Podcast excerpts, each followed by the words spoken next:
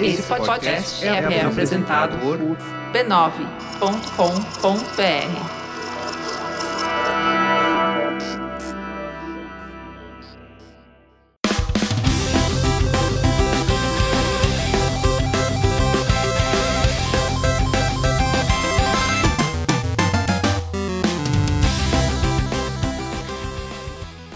Ao vivo, Poco Pixel número 35, eu sou o Adriano Brandão, do meu lado tá o Danilo Silvestre, tudo bom? Tudo bom, beleza? Maravilha! Qual o tema de hoje? O tema de hoje é featuring featuring. Hoje o programa vai ter a participação especial da participação especial.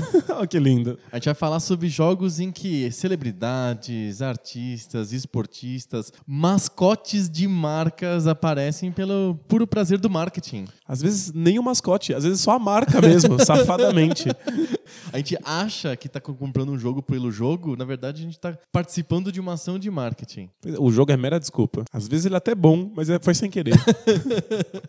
desculpa se o jogo foi bom, não era a nossa intenção. Exatamente.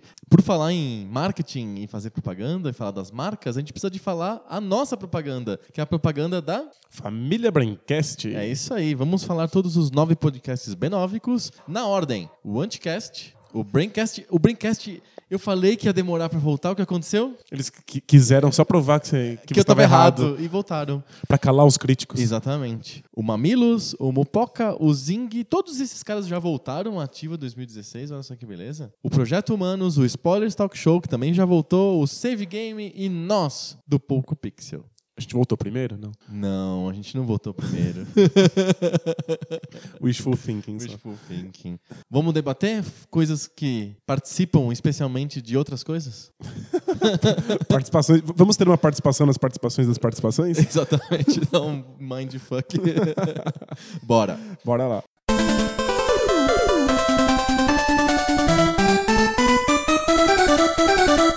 Antigamente, pra fazer um jogo ser vendido, a dica era colocar uma celebridade na capa do jogo. Pro aquela celebridade fazer o endorsement, fazer assim o apoio, suportar aquele jogo. Depois de um tempo, quando os videogames começaram a ficar um- uma mídia mega blaster, assim, todo mundo jogando, todo mundo querendo, ficou ao contrário. As marcas e os- as celebridades começaram a procurar os jogos pra aparecerem, pra usarem os jogos como instrumento de marketing. O tema de hoje é mais ou menos isso, pra traçar o caminho de quando as celebridades foram usadas pelos videogames e depois quando os videogames começaram a Ah, o- serem usados pelas celebridades. Sim. é porque no começo, quando você vai lá comprar o jogo e você não sabe como o jogo é, que você só pode olhar para diacho da capa dele, Aham. e aí você tem que imaginar se ele é bom ou não, ter a cara de alguém famoso que você conhece já é um, um primeiro passo, né? Exato. Afinal de contas, esse é o futebol do Pelé. Exato. o famoso Pelé Soccer. É o jogo mais citado da história do Poco Pixel. Ele, ele é tão genérico, tão efeito nuvem, que a gente pode citar em qualquer coisa, né? Sim, sim. é quase um exemplo de jogo abstrato, né, o Pelé Soccer. Pois é. Conta a historinha do Pelé Soccer, já que ele é o- um dos exemplos clássicos de apropriação do nome de uma celebridade para um jogo.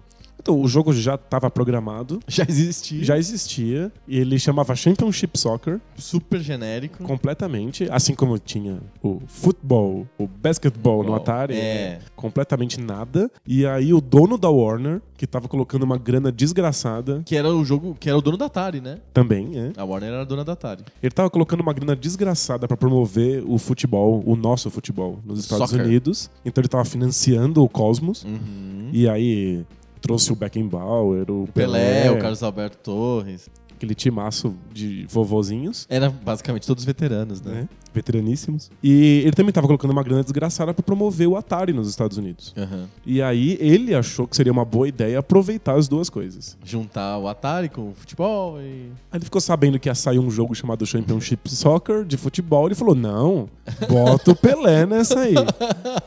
Enfia o Assim, Pelé. A gente mata dois coelhos com uma caixa, ca- uma Uma, caixa, d'água só. E aí enfiaram o nome do Pelé e a cara dele na capa. Uhum. E só isso, né? É só isso que tem de Pelé no jogo. É. E não aparece Pelé em lugar nenhum no jogo. Porque não, Os jogos de Atari raramente tem esse escrito o nome do jogo no jogo. Quando você liga, não tem escrito assim, Pelé. Mas Você liga, tem um jogo acontecendo. Você não escolhe time, você não escolhe personagem, nenhum dos personagens tem a cara do Pelé.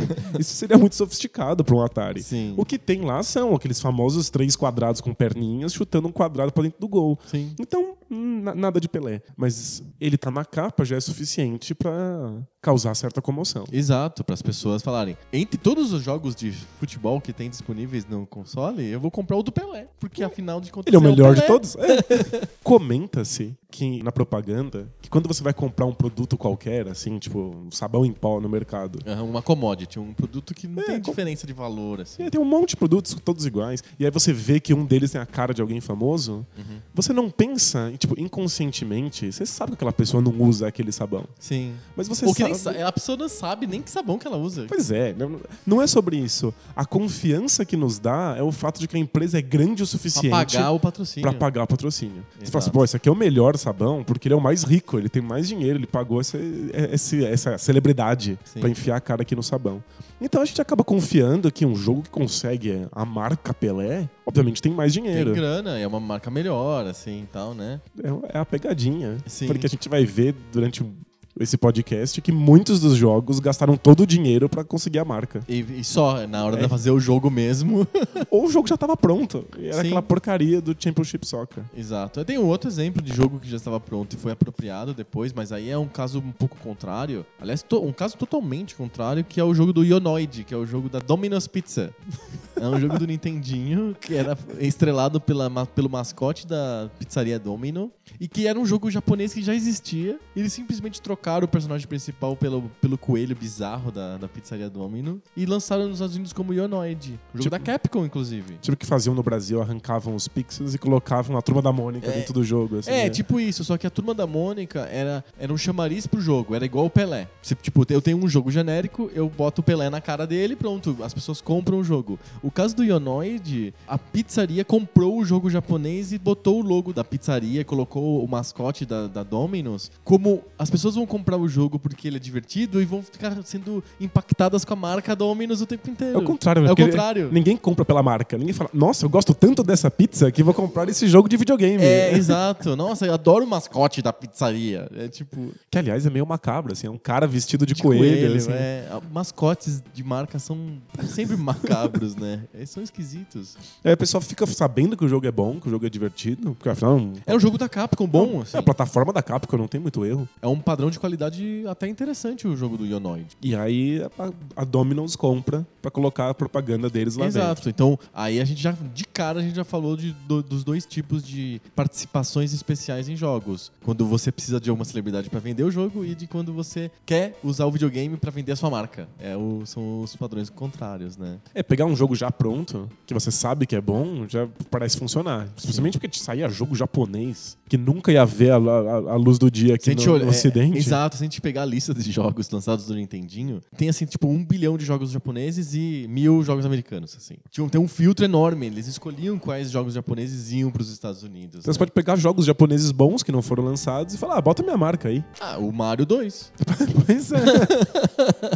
O Pelé Soccer já indica um pouco o caminho, que, o quão comum é esse tipo de endorsement por atletas, pessoas famosas, pros jogos de esporte, né? Nossa, jogo de esporte é a coisa mais comum do mundo. Muito difícil sair um jogo de esporte que chame o esporte. Sim. Tipo, basquete. Outra- Tinha os primeiros jogos da, Os da- primeiros da eram- Atari, assim, eram- né? Só chamava basquete. Depois. Tênis. ou coloca o nome da, da franquia, né? Sim. Tipo, virar NBA alguma coisa, ou coloca o nome de algum jogador acabei, lembra- famoso. acabei de lembrar de um jogo que a gente é, é um jogo querido pra nós, que é o jogo de tênis do Genesis, que é o Gen- Jennifer Capriati Tênis. Como ele tem muitos anos, é um jogo bem antigo, a gente já esqueceu quem de achos é Jennifer Capriati. Não é um, uma- uma- uma- um nome famoso do esporte que ficou até hoje famoso. É um- ficou famoso numa época e sumiu, assim. Então hoje, pra gente, ela é muito mais lembrada pelo jogo do que pelo que ela fez nas Verdade. quadras, né? E a gente testou todos os jogos de, de tênis possíveis pra Super Nintendo e Mega Drive. Esse é o melhor, assim. E o Jennifer Capriati é o melhor. É o melhor. E quando você vai jogar, tem vários personagens, vários tenistas diferentes, características diferentes, Todos fakes. todos inventados, menos a Jennifer Capriati. Te parece como Jennifer. Se o Pelé Soccer tivesse pelo menos muitos jogadores inventados e o Pelé, Pelé. seria menos safado, né? Sim. Pelo menos você pode jogar com a Jennifer Capriati se essa era a sua intenção quando você Aliás, comprou o jogo. É, é, exato. É, acho que é uma outra coisa que tá paralela ao tema, que é o quanto que a gente quer controlar o, o- o ídolo, né? O atleta, a celebridade, aquela pessoa que a gente fazer um gosta, admira. roleplay, assim, do- É. daquela celebridade. né? O Pelé Soccer não te dava essa possibilidade. Não tinha roleplay do, Ple- do Pelé. É, Da Jennifer Capriati tem um pouquinho. É do Pelé, é mera propaganda mesmo. Sim. Se você esperasse encontrar o Pelé no jogo, ele é muito frustrante. Sim. O da Jennifer Capriati, menos. Um pouquinho menos. Tem aquele personagem genérico que o nome é Jennifer. É bem genérico. E ela meio que se eternizou, pelo menos pra gente que gosta de videogame, como o nome do jogo, porque Não é o André tenista Agassi. super né? famosa, exato. Não é Mas Agassi. tinha o André Agassi tênis do Super Nintendo. Que é bem ruinzinho. Aí é um exemplo de o cara gastou toda a grana pra pagar o André Agassi e esqueceu de pagar os desenvolvedores. Esses jogos de esporte do Mega Drive e do Super Nintendo, eles são uns jogos de esporte que sairiam de qualquer maneira.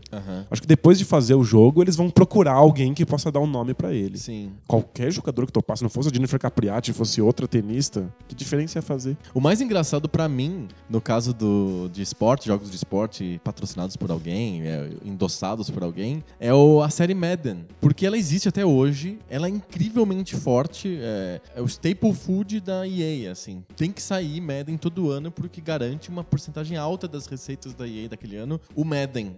E, e enquanto todos os jogos de esporte atuais foram abandonando ter nome de pessoas, É, o- virou NBA, virou, eh, sei lá, NHL, virou FIFA. FIFA. O, o Madden continua chamando Madden. É. E Madden foi um atleta muito das antigas. Ele é famoso nos Estados Unidos, John Madden, porque ele é comentarista de televisão. É como se a gente tivesse, sei lá, o Caio Ribeiro 2016. o jogo de futebol do Caio Ribeiro. Eu já, já pensou? Do craque Neto. E aí a única participação dele é fazer comentário no próprio jogo. É. Isso, o Madden ele participa do jogo como comentarista. Você tá jogando e é o Madden comentando você. E eu acho que é isso que o cara queria, né? O, o- passar, o desenvolvedor queria passar essa ideia. Jogue e o John Madden vai estar comentando suas jogadas. Acho que é, é a sensação de que você tá passando a transmissão do futebol, mais do que o futebol, né? Aham. Tipo, tem é, aquele caráter de roleplay de você estar participando do, do evento esportivo, e não uma partidinha qualquer de futebol americano. Sim. Provavelmente o Madden foi um dos primeiros jogos que tinha play-by-play, né? Que a partir de um, um- meados dos anos 90, os jogos de esporte se diferenciavam por isso. Esse jogo tem play-by-play. Então, enquanto você tá jogando, tem uma voz que tá narrando o teu jogo. Às vezes, é, seis frases, mas tudo bem. né? Igual o International Superstar Soccer, né? Que tem no fall, não sei o que. sabe aquela- aquelas- tem pouquíssimas frases, né? O pe- Aliás, inclusive o pessoal fez patches, né? do- da série Winning Eleven aqui no Brasil pra trocar o narrador pelo Galvão, pelo Luciano Pelo Silvio Dovar, Luiz. Silvio Luiz. Antes de ter isso oficialmente, né? Mas pensa, digamos que uma das versões aí do Pro Evolution Soccer, que teve a narração do Silvio Luiz, acho que teve uma ou duas do- com a narração do Silvio Luiz. Imagina se ele tivesse sido lançado em vez de como Pro Evolution Soccer, como Silvio Luiz Soccer. o Madden é isso, né? Futebol americano, supostamente, o único mercado pra isso seria os Estados Unidos. Sim. Mesmo que hoje em dia não seja mais, na época quando começou, certamente era. Aí faz mais sentido você lançar o nome de uma celebridade que só eles vão conhecer, né? Sim. Imagina o, o Silvio Luiz Futebol vendendo no. Não, ele Na- lança na- no na Brasil. Europa, né? É, exato. Nivaldo Prieto Soccer. Não tem o, o Thiago Leifert no, Thiago no FIFA? Leifert né? no FIFA. O homem nem narra nada e botaram ele. Pois é. É Mas o poder é, do marketing, né? E é um chamariz, né? Fica, fica cara na capa, dele, assim, é. aparece lá, fotinho ridículo. Hoje ele tá tanto tempo fazendo The Voice que a gente até tem dificuldade de associar ele a Isso, futebol, a esporte, né? é. Mas o, o Madden, pelo menos, ainda tem um- esse caráter de roleplay, assim. Você tá. O roleplay de third party, eu diria. É. Você tá, você tá eu não sou o interpretando- Madden, mas eu, eu estou sendo Narrado por ele. por ele. É. É interpretar uma transmissão de futebol americano. Que hoje em dia é fator fundamental pro, pro, nosso, pro nosso apreço pelos jogos de esporte. Você não quer jogar futebol como se você estivesse no estádio.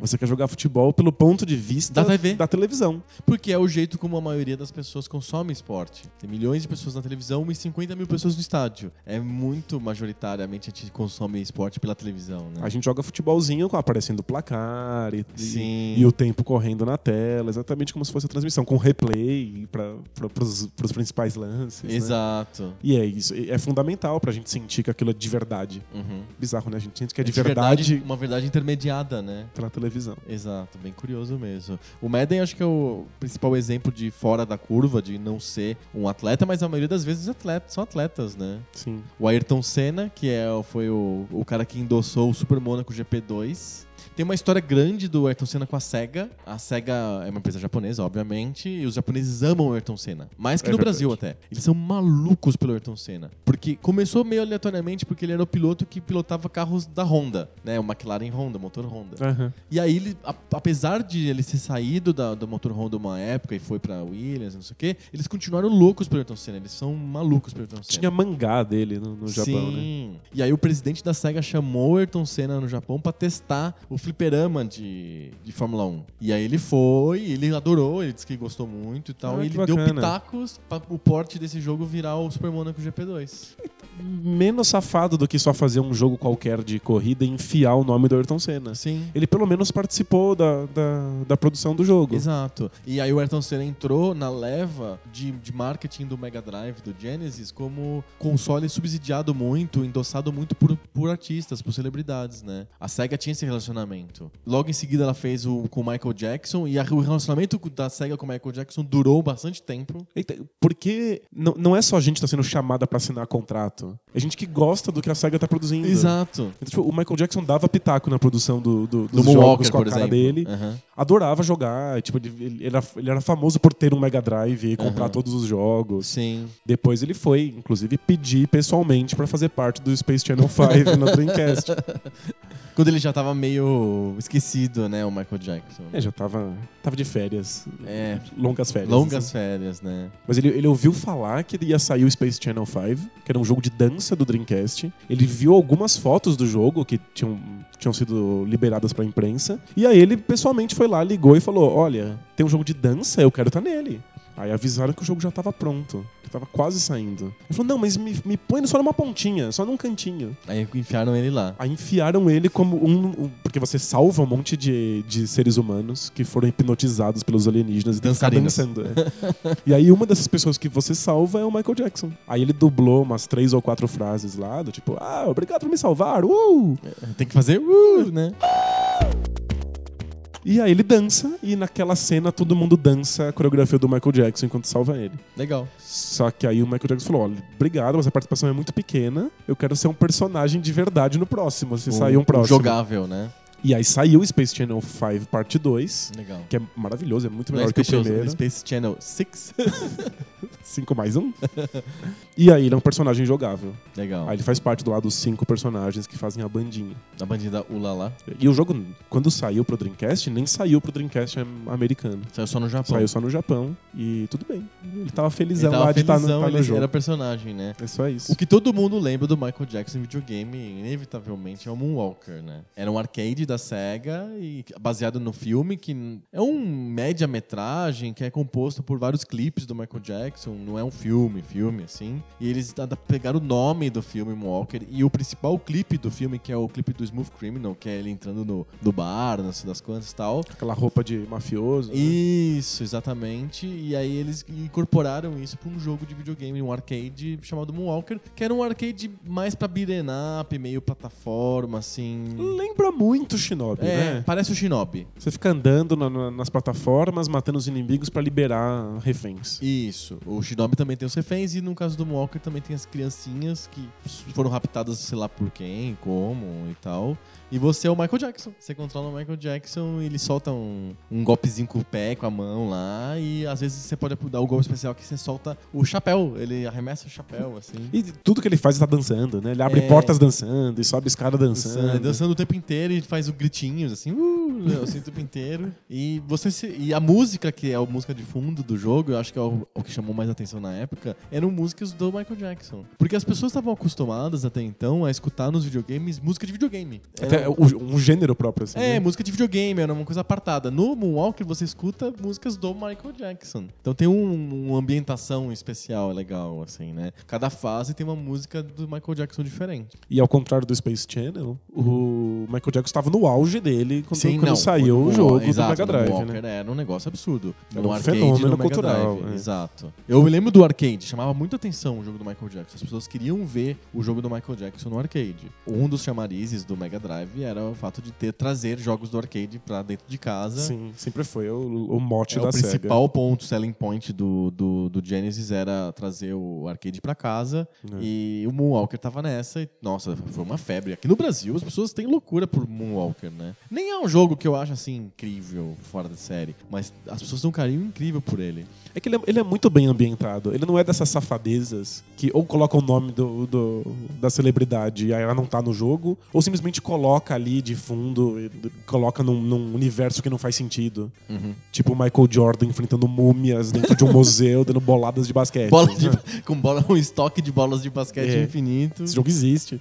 Mas o, o Michael Jackson não. É, tipo, a ambientação dos clipes é, é perfeita. Sim, Tipo, não, não, não tem nada ali que seja forçado. não mesmo, assim. é, Você se sente mesmo no clipe. Inclusive com os passos de dança e tal. Exato. A tá- Então- música e tal. O fato é que eles criaram um jogo plausível, usando as regras de uma coisa que tá fora do jogo, que são Sim. os clipes, é, é bastante louvável. Exato. É bem legal, assim. Não é um jogo perfeito, não é um jogo que você se diverte muito, sim, mas a ideia do jogo é, é bacana. Eu acho que ele entrou na história dos videogames como uma apropriação de celebridade bem feita. Pois é. É diferente, por exemplo, de outros jogos de. que nem o que você citou agora do Michael Jordan. Como é- Qual que é o nome? É, Michael Jordan, In é, the Wind Chaos City. in the Wind City. Isso. Os jogadores do time dele são Raptados. sequestrados, aí ele recebe um aviso de que se ele quer ver os jogadores de volta, ele tem que ir Que sozinho. não fala, porque não- eles não compraram a franquia do Chicago Bulls, então fala que o seu ti- é o time do Michael Jordan. né? Exato. Olha, os jogadores do time do Michael Jordan foram raptados. E aí ele precisa ir sozinho na parte egípcia do museu, de noite, com onde, uma bola ele, de basquete. onde ele encontra uma masmorra, e aí lá ele enfrenta inimigos. ele tá vestido de uniforme de basquete. Se você fosse resgatar seus amigos, você não iria com uniforme de basquete, e uma bola na mão? Claro, Se fosse o eu não Michael ia Jordan? chamar a polícia nem bombeiros, nada. Eu ia, ch- e eu ia de uniforme de basquete com uma bola de basquete, claro. Aí é você dá boladas infinitas nas pessoas. E aí, eventualmente, no meio da masmorra tem umas cestas, assim, aí você pula em terra. É. Aí você ganha bônus. É. O jogo é muito nada a ver, ele é o- obviamente um, um Michael Jordan ploitation, assim, eles querem explorar o- a imagem do Michael Jordan. Ele topou, ele ia ganhar um monte de dinheiro mesmo, topou. E é ridículo, é É só pela, pela grana, óbvio. Uhum. Tipo, o, o jogo não se sustentaria se não tivesse o Michael Jordan ali. Não, é se fosse Jo- Joãozinho na Cidade dos Ventos, e ninguém ia querer jogar aquele Exato. jogo, porque é ruim. Isso é uma porcaria. Mas eles, obviamente, fizeram um jogo já pensando na segurança de que eles teriam. Fãs do Michael Jordan Fãs do Michael comprando. tá Eu posso fazer qualquer porcaria. O Michael Jordan é uma grande celebridade, o- o- talvez o principal esportista do, do- do país. A gente vai ter gente Ele vai comprando. segurar essa onda. Exato. Aí você faz qualquer porcaria. Aí, os mesmo. caras se reúnem, imagina aquelas reuniões de pauta, reuni... só que de videogame, de briefing de videogame, é os caras se reúnem e falam: A gente tem o Michael Jordan, o que a gente vai fazer? Não pode ser jogo de esporte. Ah, vamos fazer ele resgatar os colegas de time no museu. É tipo, Então, o problema de fazer o jogo de esporte, claro, é que você teria que pagar a licença dos outros jogadores, ou É da porque liga. Se você né? faz um jogo de esporte do Michael Jordan sem comprar a liga, é assim, Michael Jordan contra, sei lá, o Los Angeles Cats e os Miami Lions, sabe? Tipo, nomes, in- nomes inventados. Como é o caso da Jennifer Capriati na Genesis. Exato. Né? Que ela enfrenta um monte de jogadores genéricos inventados. Só tem o Michael Jordan. O resto é tudo qualquer coisa. Sem graça, né? É que, no, no fundo, a gente joga jogos de esporte não só porque ele é divertido. Tem outros jogos que são divertidos também. A gente joga porque a gente quer o roleplay da coisa. Exato. A gente quer sentir que a gente tá na gente daquele esporte, daquele esporte, daquelas, daqueles times, jogadores que a gente conhece. Sim. Acho que eu até contei essa história quando a gente falou sobre Jogos de jogos de esporte, mas quando a, a EA ganhou os direitos exclusivos da NFL, e aí o único jogo que pode sair sobre futebol americano É o com a Madden. marca é o Madden, a 2K, que tinha o melhor jogo de futebol americano, não podia mais lançar com os times. Uhum. E aí ela lançou um jogo mesmo assim, sem franquias, Nome qualquer. s- com nomes de jogadores Não aposentados. podia usar o do, do colegial, assim, college football, coisa Ah, assim. então isso, isso é tenso nos Estados Unidos, porque atletas que jogam basquete, atletas que fazem esporte universitário não podem assinar contratos. Ah, eles são Então, amadores. Eles são amadores, então eles não podem ter o nome deles nos jogos. Entendi. Aí o Mas resultado. tem- tinha jogos da NCAA. eu Tinha, acho. aí eram nomes inventados. Ah, Ou- Eram os times da NCAA, mas não tinha os jogadores. Isso, ou ou tem os nomes de jogadores, tipo Lomalho. Ah, sei, sei. E aí o. Beranco. É o branco esse? Era o Beranco. No International Superstar Soccer, o branco era Beranco. Genial.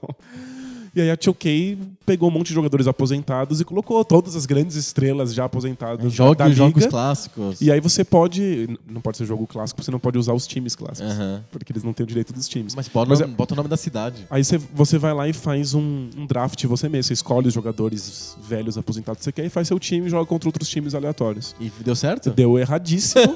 o jogo é muito melhor em termos de jogabilidade Madden. e mecânica do que o Madden. Mas as pessoas não querem a mecânica só. Elas querem a interpretação dos times de verdade. Aham. E aí uma hora a 2K percebeu que não ia, não ia dar certo e a- abriu mão. Abandonou, né? A EA conseguiu renovar o contrato Com a NFL. com a NFL já por mais uns 400 anos. E aí adeus, nunca mais vamos ver outro jogo de futebol americano. Que não seja da EA. Porque não vale a pena você fazer sem, a- sem as franquias. Sim. E aí é por isso que tem o jogo do Michael Jordan nas masmorras do museu. Porque não pode ser um jogo de basquete do Michael Jordan, né? Mas também você não pode tirar completamente o basquete da equação, então ele usa a bola de basquete pra matar inimigos. É. É muita, muita patifaria. E eventualmente uma bola de beisebol também, Ah, tem? É Tem. porque ele jogou beisebol uma Jogou beisebol época. um Uma, pouco- uma um época pouquinho. vexatória, né? É. da vida dele. Pra Ele deixar jogou- o pai feliz. né? É, exatamente. A gente tem alguns nomes que entram na categoria igual da Jennifer Capriati, que é quem que é esse cara? Você só vê pelo videogame, né? tem um jogo que eu gosto muito, que é um jogo de carrinho, que é o Ivan Sullivan Super Off-Road. Quem é Ivan Quem Sullivan? que é o Ivan Sullivan? aparece a cara dele quando você liga o jogo, aparece ele fazendo esse sinal de positivo. assim. E, tipo, quem que é o filho da puta, né? Tipo, Mas será que na época ele era um piloto famosinho? não sei. Quem... Existem pilotos de rally, de demolition derby famosos, assim? Acho que só no, no micronicho, né? É, é uma coisa bem nichada mesmo. Porque Era um jogo de arcade que você jogava com volante, né? É, um- é muito engraçado porque ele é um jogo de arcade com volante em terceira pessoa. Você vê o carro lá de cima, assim, mas você controla com o volante. Você tem, você tem que fazer um- uma adequação cerebral, assim, Isso, né? sim. A visão não é a do volante, mas você controla com o volante. acho que eles foram lançar o jogo e falaram: ah, off-road é legal, mas acho que faltava uma marca, falta um nome de alguém e tal. E contrataram esse Ivan Sullivan. É, é um medo muito grande de que sem a marca o seu jogo desapareça na prateleira. Sim. Porque tá competindo com outros jogos genéricos de carrinho. Mas olha o que aconteceu. O jogo foi tão sucesso que quando eles lançaram outras versões, eles tiraram fora o Ivan Sullivan. Tanto que no Legal. arcade e no Nintendinho ele chama Ivan Sullivan Off-Road. No Super Nintendo chama só Off-Road, Super Off-Road. Não tem Ivan Sullivan mais. Acho que eu, eu entendo o medo inicial, mas se o teu jogo é realmente bom, ele se segura. Sim. Era uma época que dependia muito do boca a boca, né? Uhum. O seu jogo precisava precisava ser realmente bom para que as pessoas comentassem sobre ele e aí você tivesse um- uma campanha de marketing viral. A princípio, botar o nome de alguém, pelo menos diz que o seu jogo não é feito por três carinhas no, no- no fundo do quintal, sabe? Exato. Mas é uma empresa digna. Exato. Tem um caso engraçado também de um jogo que é lendário na história dos videogames. A, a Nintendo, ela tinha um arcade de, de boxe, que era um... A gente falou no episódio passado, que na, na prática não era um jogo de boxe, era um jogo de ritmo, que era o chamava Punch-Out. Teve dois, duas versões, um, Punch-Out 1 Punch-Out 2 no arcade. E, por acaso, o presidente da Nintendo um dia foi, num, assi- foi assistir um jogo de... uma luta de boxe no Japão, com... Eram dois americanos desconhecidos, assim, e ele ficou muito impressionado com a... Como foi bom e como que o cara ganhou fácil um lutador chamado Mike Tyson. Um- Era um qualquerzinho. Era um qualquer, assim. E aí ele chegou no Mike Tyson e foi- assinou um contrato mais, mais ou menos, assim, muito vagabundo, assim, do tipo 50 mil dólares. O Mike Tyson assinou, tipo, por 10 anos, sei lá, 50 mil Não, dólares. que- que- como é que pro tá esse a videogame. perder, É, né? o cara tá lá, ele é o quinto do ranking, sei lá. Beleza, tô dentro. E aí a, a Nintendo simplesmente guardou o contrato. Falou, ah, um dia a gente vai usar isso aqui quando tiver um jogo de boxe. Só que o Mike Tyson começou a ganhar de todo mundo e ele virou o campeão unificado. Ele unificou o cinturão. É, o AFC, BCB, Bobobó. E o mais novo a fazer Todos os, isso. os, os- os cinturões, o cara foi incrível, uma lenda, muito rapidamente. O cara da Nintendo olhou para aquele contrato que ele tinha feito de tipo 50 mil dólares e falou: ganhei na loteria. Vamos usar o Mike Tyson em algum jogo. E aí o pessoal dos jogos falou: e se a gente pegar o Punch Out e colocar o nome do Mike Tyson? Só o nome. É, coloca o Mike Tyson no, no Punch-Out. Ótimo. E aí eles lançaram a versão do Punch-Out, de- que era de arcade, lançaram pro Nintendinho, com o nome do Mike Tyson. Então virou o Mike Tyson's Punch-Out. Onde que ele aparece? E aí eu acho que tá a grande graça. Você controla o Mike Tyson? Não. Não. O Mike Tyson, ele, pe- ele pegou a fama nesse nessa período breve, acho que dois, três anos que ele, ele estourou no boxe, como um boxeador invencível. O cara que era impossível de você derrotar. Qual que é a graça de você controlar um boxeador invencível? É, é o problema de controlar o super-homem em qualquer jogo aí. Isso. Ou você quebra a plausibilidade do jogo e aí você faz o super-homem tomar porrada de, E do, morrer. ah. do ladrãozinho de carteira na rua. Sim. Ou então você tira completamente a graça, porque não tem desafio nenhum. Seria o Mike Tyson num jogo de boxe. É, Exato, ele vai lá, soca todo mundo e ganha, né? Não, eles fizeram, foram muito inteligentes e colocaram o Mike Tyson no- como o inimigo final, o cara a ser batido. Então você controla o. É o Little Mac, é o nome do, do lutador do Punch Out. E você tem que g- ganhar de vários outros adversários até ter a honra de lutar contra o Mike Um Tyson. monte de adversários inventados, claro. Todos inventados. Porque eles não pagaram a licença de outros jogadores. Não, e porque de outros não- o lutadores. objetivo não era ser real, realista, era ser piada, é um boxe cômico. É um jogo de dança. É um né? jogo de dança, na verdade, um jogo de ritmo. Então é tudo piada, engraçado, um monte de estereótipo racial e tal. E o Mike Tyson no final. Como o grande, o O grande, vilãozão, cara a assim. ser batido. O, o fato é que foi um baita sucesso. O jogo vendeu pra caramba. É, o jogo é o máximo. O jogo é muito bom. E o contrato que expirou. Quando eles foram renovar, já tava custando muito mais pra você ter um contrato com o Mike Ah, Tyson. claro. né? Então a Nintendo falou, dane-se, e lançou ainda no Nintendinho uma nova leva do jogo com só o nome Punch Out, sem o Mike Tyson. E eu- ele foi substituído no, no último lutador pelo Mr. Dream, que era uma versão branca Do, do Mike do Tyson. Mike Tyson. que ridículo. Mas é, o jogo era bom, pô, não precisava ter o nome do Mike O Tyson. cara tinha um ali. contrato com o Mike Tyson, usou o nome dele de uma maneira genial e depois desfez, não precisava mais dele. O jogo já era bom. É, simples assim. É que colocar, colocar ali e botar aquele nome gigante é um chamariz pra que a pessoa leve o jogo pra casa na É, primeira vez. Na Europa, já tinha tido um porte do Punch Out feito por outra empresa que não é Nintendo, e eles lançaram com o nome de Frank Bruno Pan- Punch Out. Quem é o Frank Bruno? É o Frank Bruno, porra. Ele foi um boxeador? Ninguém lembra mais quem que é o Frank Bruno, né? Ele foi um lutador inglês, ele ganhou o título europeu, não sei o que e Uma tal. bobagem assim. É, e eles patrocinaram com o jogo com o Frank Bruno. Podia ter acontecido com o Mike Tyson. Podia ter ficado lá um lutador qualquer. Assim, não, mas é que o cara da Nintendo esperou ele ficar bom pra poder usar o nome dele no jogo. Ele tinha comprado o direito dele que quando ele era ruim. esqueceu, Esqueceu. né? Quando o cara ficou bom. Ah, a gente tem o direito desse cara. né? Ih, Frank Bruno. Frank Bruno Punch Out, imagina?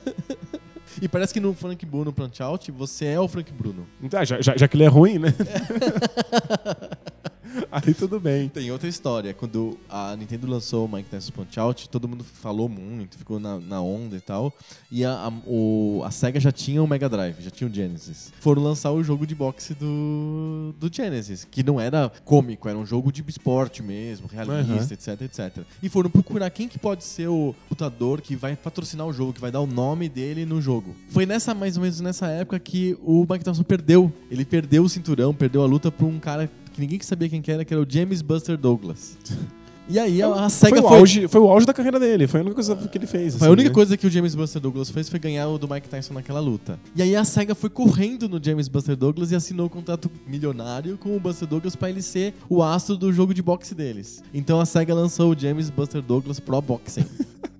E o, Bu- o Buster Douglas perdeu logo em seguida, ninguém lembra mais dele, ficou um fiasco e o jogo ficou magli- malignizado, assim. Porque é associado ao Buster Douglas até hoje. Coitadas, né? Mas é que você pega o cara que ele tá famoso naquele momento, né? pode ser uma coisa muito passageira. É uma, você tá arriscando muito, né? Pode ser que não tenha nada a ver aquele cara. Quem garante que o Buster Douglas vai ficar na crista da onda por mu- muito mais tempo, né? Pois é. O Mike Tyson, apesar de ter perdido, ele ficou fam- virou uma lenda. A gente fala do Mike Tyson até hoje. Não, os melhores boxeadores de todos os tempos. Sem dúvida, assim, é uma lenda incrível. E foi, durou dois anos, assim, o auge dele. O Buster Douglas, ninguém lembra mais quem que é o Buster Douglas. Só que na hora, a SEGA fez a aposta errada. E o Mike Tyson fala muito sobre a luta que ele perdeu pro, pro Buster Douglas. Ah, De como ele tava completamente fora de forma, saindo com, com as mulheres, achando que ele ia Ah. ser o melhor boxeador do, do mundo sem ter que treinar nada. Assim, ele ganha Enchendo a porque cara de ele tem que ganhar cachaça. mesmo e tal. Aí ele chegou lá e tomou um susto. E Putz. depois treinou pra caramba, voltou, recuperou o cinturão. É, é, nem todos os cinturões, mas ele recuperou alguns e tal. Depois foi preso. Foi- nossa, é muito. his- Ele mordeu a orelha do Evander Holyfield. Tipo, Aí deu tudo ruim, mas. É, não, deu, foi muita merda, assim. Aí vale fazer um jogo da vida do Mike Tyson, já fica mais interessante. Como tem o jogo da vida do Bruce Lee. né? Ah, é verdade.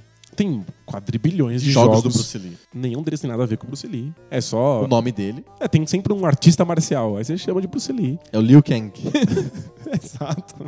Podia dar chamar de qualquer coisa, podia chamar de Jack Chan, mas aí eles chamam de Bruce Lee. Bruce Lee. Mas tem o jogo do filme sobre a vida do Bruce Lee. Da biopic, né, que eles chamam, né? É, que é ridículo. Ridículo. Bom, seguindo a listinha de apropriações engraçadas, Shaq Fu. Acho que é um dos jogos mais infames de todos os tempos. É impressionante quão ruim é, né? É, muito ruim. É ruim em, em todos os aspectos. O Shaq Fu é um fighter, tipo Street Fighter, do Shaquille O'Neal, que é jogador de basquete. É, O Shaquille O'Neal tava dominando a NBA. A NBA tava precisando loucamente de um grande ídolo, assim, depois que o Michael Jordan se aposentou. E aí o o Shaquille O'Neal dominava por completo. Inclusive, mudaram as regras da NBA Sério? pro Shaquille O'Neal não conseguir dominar tanto. É Foi, tipo, mesmo? absurdo, é. Como, como que é isso? porque é- Momento bola presa. Total spin-off. Ele dominava o garrafão num, num nível absurdo, assim, que nunca tinha acontecido. É. Os times não conseguiam lidar com aquilo. Era bola no Shaquille O'Neal e o- Acabou o jogo, e assim. Vencia-se. E aí a NBA começou a ficar muito preocupada e começou a, a alterar pequenas regras pra que isso não E acontecesse. agora tem um limite de tempo que você pode ficar no garrafão. O limite de tempo, as regras pra pra defender o garrafão. Criou-se um semicírculo embaixo do garrafão, que você não pode ficar dentro. Então, tipo, um monte de pequenas coisas. Mudaram a- as regras pra como é que você marca a falta em pivô dentro do garrafão. Aham. E aí, eventualmente, ficou impossível ser pivô na NBA. Sim. Ficou muito difícil. Acabou a história do pivô. Exato. E aí agora a gente fica reclamando: ah, não tem mais pivô. Que ridículo. Na minha época que era bom. Na minha época tinha pivôs dominantes, agora ninguém tem nem pivô. Agora tem um monte de, de time que usa anõezinhos como pivô e dá super certo. Aham. E- mas naquela época o Shaquille O'Neal era uma força da natureza, assim, era absurdo. E Ele aí, ficou muito famoso. muito famoso por isso, até porque ele tem uma personalidade Engraçado, engraçadíssima. flamboyante. ele é hilário, ele faz piada de tudo o tempo inteiro. Ele não tem medo de, de falar bobagem e aí faz umas piadas assim completamente inapropriadas Uhum. e ri dele mesmo. E aí alguém achou que seria legal um jogo de luta com o Shaquille O'Neal, porque é mais difícil fazer um jogo de, De basquete, basquete. do Shaquille O'Neal. Aí fizeram, ah, o Shaquille O'Neal é gigante e forte, vamos botar ele enfrentando uns inimigos aí quaisquer. Batendo, dando soco nos Dando inimigos. porrada. E aí o Shaquille O'Neal viu o jogo e falou: Ah, faz uma coisa bem maluca aí, porque, assim, pra combinar com o meu senso de humor, né? Aí ele enfrenta, enfrenta múmias e reptilianos no jogo mais quebrado possível. Não funciona o jogo, a jogabilidade é muito ruim. Podia não ter o Shaquille O'Neal, podia não ser ridículo, e o jogo seria ruim do mesmo jeito. É só isso. É, é- é o contrário do que a gente imagina, né? Tipo, não é uma grande empresa que faz um grande jogo e aí ela tem dinheiro pra contratar o Shaquille O'Neal. É uma empresa mequetrefe que gastou todo o dinheiro que tinha pra conseguir se safar, conseguir ter certeza que vai, vai chegar na casa do consumidor botando o Shaquille O'Neal na capa. E, aí toda a programação é tipo um desastre. É horrível e não deu certo. O jogo ficou famoso, mas não porque vendeu muito. O jogo ficou famoso porque ele é ruim, mal feito. Ele ficou famoso por ser ridículo, pelo fato de que ele é brega, e os personagens não fazem nenhum sentido e tem o- um jogador de basquete enchendo eles de porrada. e ficou famoso porque, em termos de mecânica, ele é completamente disfuncional. Sim. Tipo, ele não responde, é tudo quebrado. Mas virou um clássico cult. Cult porque é ruim, né? É tão ruim que as pessoas lembram com carinho. né? É, que é tão- era tão ruim, tão engraçado. Você joga e dá risada de tão merda que é. Sim. É que dura 10 minutos. Você não Mas tudo consegue. bem. Não, 10 minutos é muito. Você não consegue jogar 10 minutos. de E aí vai, Shaq Fu. vai sair um novo Shaq Fu. né? É, mas de piada, né? É uma piada, é uma grande piada. Claro, é uma piada que espera ganhar muito dinheiro com ela, né? É. É, assim Sair como no o Play primeiro. 4, assim, tipo. É, vai sair para os novos consoles, vai sair o Shaq Fu. Com vai eu- custar pouquinho aí, vai ser um desses jogos Tipo, pra botar- ba- baixar na PSN. só, é, Tipo, só pra baixar mesmo. Mas é, tipo, é, eles estão tirando sarro? Tão, mas eles esperam ganhar dinheiro. Sim, é um humor que, né, paguem aí pra dar risada, né? Bom, a gente falou um monte de celebridades que deram nome pros jogos. Vamos falar um pouquinho de quando fizeram jogos para divulgar marcas. A gente já falou do Yonoid, que é o jogo da Pizza Domino's. Um que a gente gosta muito é o Cool Spot. A gente até comentou em outros jogos, outros episódios do Poco Pixel. O Cool Spot é um jogo da- do refrigerante 7-Up. É um refrigerante de limão. E o, o logo da 7-Up tem uma bola vermelha entre o 7 e o Up. O mascote da 7-Up era um personagem chamado Spot, que é, o- que é a bola, que é essa bola vermelha do logo. Ele, ele é um- uma bola descolada, assim, e tal, e ele é, ele é plano. É- Não é uma bola re- é, inflada, assim, ele é um- como se fosse uma moeda, assim. Ele Como é se, tivesse, chato. como se tivesse recortado aquele, aquele- aquela bola vermelha da latinha, assim, né? Isso, e aí fizeram vários jogos com o Spot. E o que a gente se lembra mais é o Cool Spot, que é ele andando no mundo ma- muito maior que ele. Ele é mi- como se ele fosse uma formiga andando na sala de estar, tem sofá, na cozinha, não sei o quê. Na praia, escalando umas cadeiras de praia gigantes. Isso. Eu, eu achava esse negócio de mundo miniatura muito legal. Lembra um pouco aquele jogo da, da Codemasters, que é o Micro Machines. Que você vê micro coisinhas. né? É que é um jogo, um, corrida no- na sala de estar, corrida no banheiro, sabe? Tipo, que a pista é feita com uns lápis gigantes, umas borrachas. né? Isso, isso mesmo. O Cool Spot tem esse. lembra um pouco isso. E era interessante, né? Tipo, era bem feito. Era muito bem O feito. mundo, assim, era muito bem construído, as fases eram gigantes, a Você tinha que jogabilidade juntar era cem- gostosa. 100 bolas vermelhas, uma coisa assim pra passar de fase, não é? Você ficava explorando aquele, aquele mundo e era legal de ver, né? Que, Tipo, qual- que criaturas eu vou encontrar, Sim. porque eu sou Eram caranguejos microscópico. e é. Tipo, coisas um assim, né?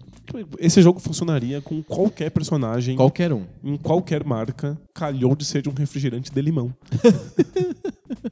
e funcionava pra gente que nem sabia direito o que, que era 7-Up. Não tinha 7-Up no Brasil direito. Eles entraram uma época e saíram logo em seguida. Não, não era um refrigerante que já tinha uma história no Brasil, tipo Coca, sei lá. A, a gente jogava sem conhecer a marca, saía do jogo sem conhecer a marca. Mal falava de 7-Up na- no Pois é, jogo, né? eu nunca me toquei que aquilo era. Ó, o um que tá outro acontecendo. jogo de refrigerante que a gente não jogou, que é um jogo do Playstation, que é o Pepsi Man. Esse é na cara, é um soco na cara do, do cara que tá jogando da marca. Porque o nome do jogo é Pepsi Man, não tem nem disfarce, não é Sim. P-Man, Psy-Man, não, é Pepsi Man. Fica bem claro. O objetivo do jogo é você encontrar uma máquina de uma vending machine de Pepsi e tomar pra Pepsi. Então o personagem compra Pepsi, toma Pepsi na tua frente, assim. E você tem que ficar resgatando, pulando, se desviando de latas de Pepsi. Pra todos os lados aparece a marca Pepsi, Pepsi. A música é assim, Pepsi, Pepsi. É, tipo... é uma lavagem cerebral de Pepsi. Mas enquanto o Cool Spot tá Bem disfarçando, suave, né? fazendo o melhor jogo que dê pra fazer com uma leve menção da marca, o jogo do, do, do Pepsi Man não tenta disfarçar e acha isso muito engraçado. É, Ele faz, ele torna ridículo Ele- a, a ultra exposição da marca. Alguém falou assim, nossa, mas vai ser muito ridículo se a gente colocar o logo em todo lugar. Então vamos com isso. Então o lema é ser ridículo.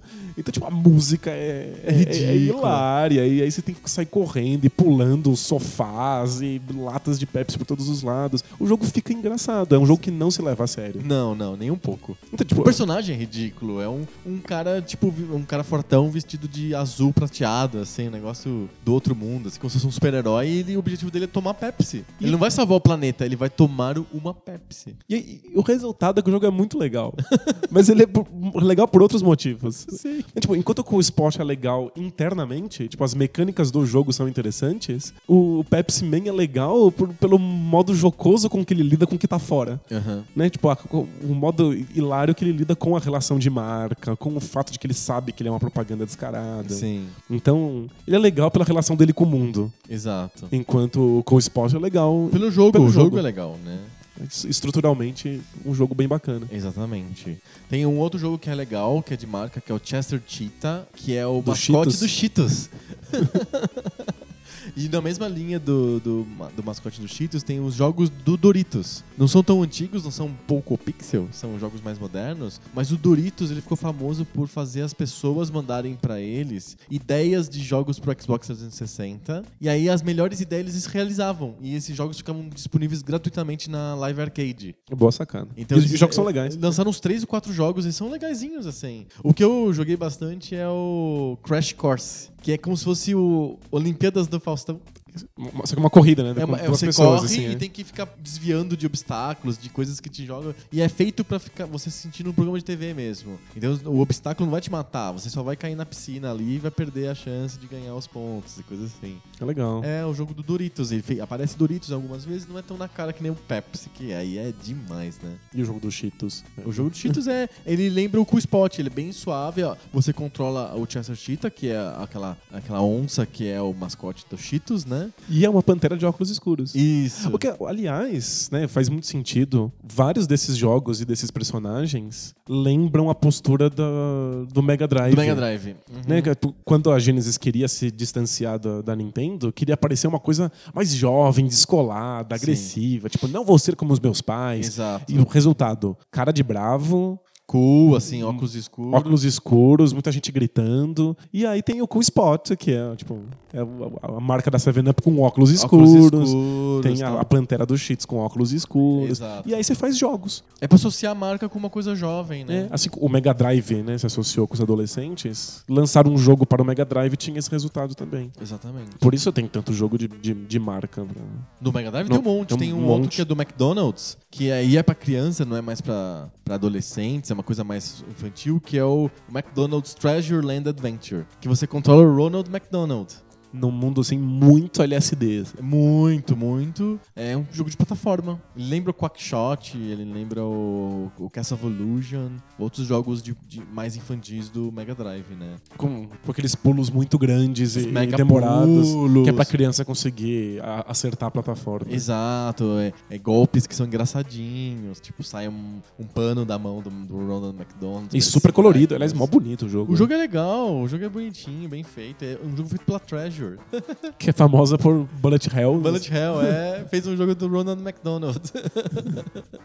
e tem um jogo do Nintendinho também, do Ronald McDonald, que é muito ruim, que é o MC Kids. Você não controla o Ronald McDonald. Por quê? E per- Perderam a chance. Sei lá. Você controla dois menininhos, um negro e outro branco, chamado Mick and Mac. E é no mundo do Ronald McDonald, mas não, você não controla o Ronald. Talvez fosse difícil no Nintendinho fazer um Ronald que parecesse um Ronald McDonald. Legal, assim, bacana e tal. É. Que louco isso. vale lembrar de dois jogos que são bem opostos, assim. O jogo do GameCube, do Cubo, é um jogo do parque da Universal Studios. Na Flórida, tem um parque que você vai lá, que tem os, os- os- sobre os filmes da Universal Studios e tal. Resolveram fazer um jogo pro GameCube sobre o parque. Em vez de você se divertir nas atrações do parque, você tem que ficar fazendo coisas nos caminhos entre cada atração. Você tem que ficar coletando lixo, encontrando coisas secretas pra conseguir É. um, Um ingresso. um ingressinho pra poder entrar em uma atração. E é, e é muito chato. E o que podia ser um guia super emocionante de como que é o, o parque, o parque temático, virou uma coisa chata Virou- de ficar andando num lugar parado, assim. Vira um simulador de faxineiro de parque, assim. E é, é insuportável. Sim. E mal feito. E é uma, é uma propaganda É descarada. uma propaganda, né? Você tá comprando um jogo que, na verdade, é propaganda do parque temático. Mas sabe que a sacanagem disso tá no fato de que você paga o jogo. Sim. O jogo não é uma propaganda no sentido de que ela chega pelo- pela sua caixa de correio e aí você coloca lá no videogame, conhece o parque e fala: é, olha, até que é legal. Até que vou no parque, né? É, você tem que pagar o- os 60 dólares lá pelo seu jogo, então ele tem que ter valor como jogo além Sim. da propaganda. Exato. Né? Se ele só tem única e exclusivamente valor como propaganda, que é o caso desse jogo do GameCube, Aham. então o dinheiro foi pra privada. Sim, total. Uma coisa é você usar um- uma celebridade ou uma marca pra incentivar você a comprar um jogo que é bom e que s- tá usando aquela marca pra se destacar no meio do infinitos jogos. Sim. Outra coisa é simplesmente faz- fazer um jogo porcaria cuja única intenção é a propaganda e aí você tem que pagar pra ver a propaganda. Sim, acho que o melhor caso é o jogo feito pelo exército americano, que é o America's Army. É verdade. que é um jogo tipo Call of Duty, só que é do exército americano, mais realista e tal. E que você- eles fizeram assim: você se alista e ganha o jogo, é isso? É isso, é. É muito famoso o quão agressivo os Estados Unidos é na- no alistamento de, de adolescentes por lá. Então você- você vai no mercado, tem gente que fica na porta lá com uma pranchetinha querendo o seu nome, a sua assinatura. E aí, caso você se aliste, eles te dão na hora um jogo. Você volta pra casa e vai jogar. O America's Army, que é um É. jogo sobre o exército. Então, ali na ganância de, de levar o jogo. Você se alistou pro exército? Você se alistou pro exército. É.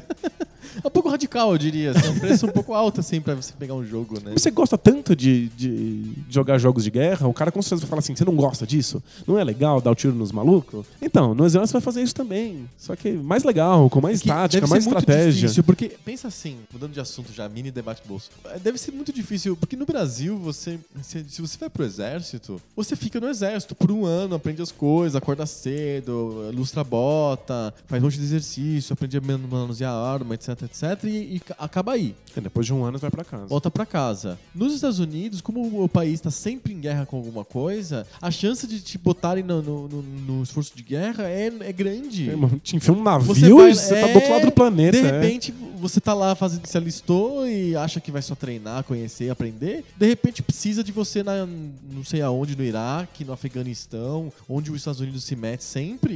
E você tá lá. E a chance é enorme. Então, eu acho que eles têm que fazer um estímulo mesmo para as pessoas se alistarem, né? Tem o estímulo pros adolescentes, né? Bota, bo- bota um jogo de videogame. De Aham. preferência, ponha um mascote com óculos escuros também. Podia ter um no né? Mega Drive, soldado de óculos escuros. lança pro Mega. Aham. Obviamente, a- o- esses adolescentes fazem essa relação, tipo, pô, mas eu gosto do jogo, é divertido, eu, eu, eu me emociono, talvez na vida real seja parecido. Mas também tem todo um aporte social de incentivo para os soldados, né? Aham. Eles têm um certo status nos Estados Tem, Unidos. tem. Eles embarcam primeiro nos aviões, desembarcam primeiro dos aviões, né? Tipo, eles pegam fila preferencial, Sim. né? Tem toda essa. O- o- e quem volta de esforço de guerra, de alguma ó, campanha dos Estados Unidos fora, ele vira veterano imediatamente, mesmo que o cara seja super jovem, foi pro Afeganistão, voltou, pronto, ele é, ele é- ele é veterano de guerra, ele recebe homenagem em jogos, jogos de esporte.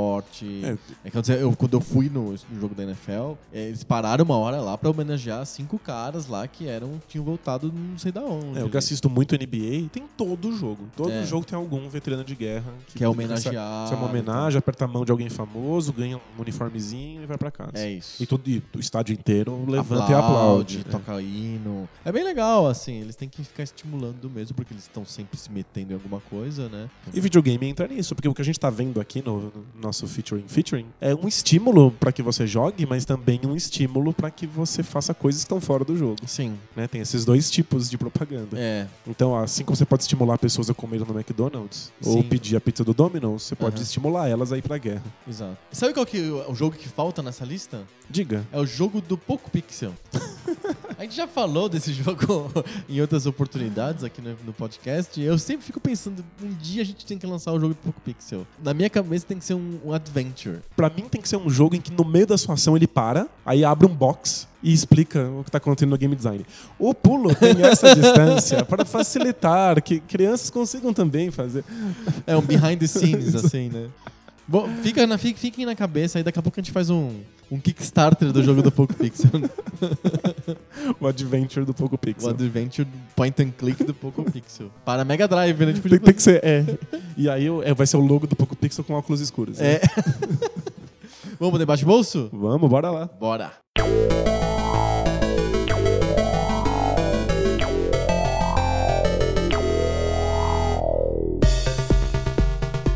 Debate de bolso, aquela sessão do nosso podcast que a gente para de falar de videogame e tudo é featuring. Todos o, todo mundo é- faz participação especial no Poco Pixel na hora do debate de bolso. Participações aleatórias, não planejadas. Exatamente, toda semana um de nós, ou eu ou o Danilo, traz um tema. Nessa semana sou eu. O que, que você tem hoje? Eu queria falar hoje sobre um caso que aconteceu no litoral da Argentina, em que turistas pegaram um golfinho e tiraram selfies com ele até que ele morresse. E era mentira. Eu queria falar também sobre o caso dos irmãos gêmeos que eram namorados e que só descobriram que eram gêmeos quando eles estavam no altar. E era mentira. Por que, afinal, a gente tem compulsão por espalhar no Facebook, no Twitter, no WhatsApp, sabe Deus por onde, histórias que, obviamente, são histórias fictícias, que não fazem nenhum sentido e que as pessoas adoram espalhar como se fosse a maior verdade? O que que leva as pessoas a espalhar esse tipo de boato, farsa, eh, lendas urbanas, conto da carochinha? Por que que as pessoas acreditam e espalham esse tipo de coisa? Se quiser falar sobre os golfinhos, também pode. A, a parte mais engraçada disso. Eu fico. a m- Boa parte do, do- do- do meu tempo no Facebook é desmentindo, escrevendo Eu fake, também. não é verdade. Nossa, notícia política direto, assim. Fonte, Arial. Sabe, tipo. as pessoas publicam cada coisa no Facebook que vem da onde? De onde eles tiram essas ideias? Por que, que elas acreditam que as pessoas, mu- multidão, pegou um golfinho, ficou tirando selfie e ele morreu, coitado?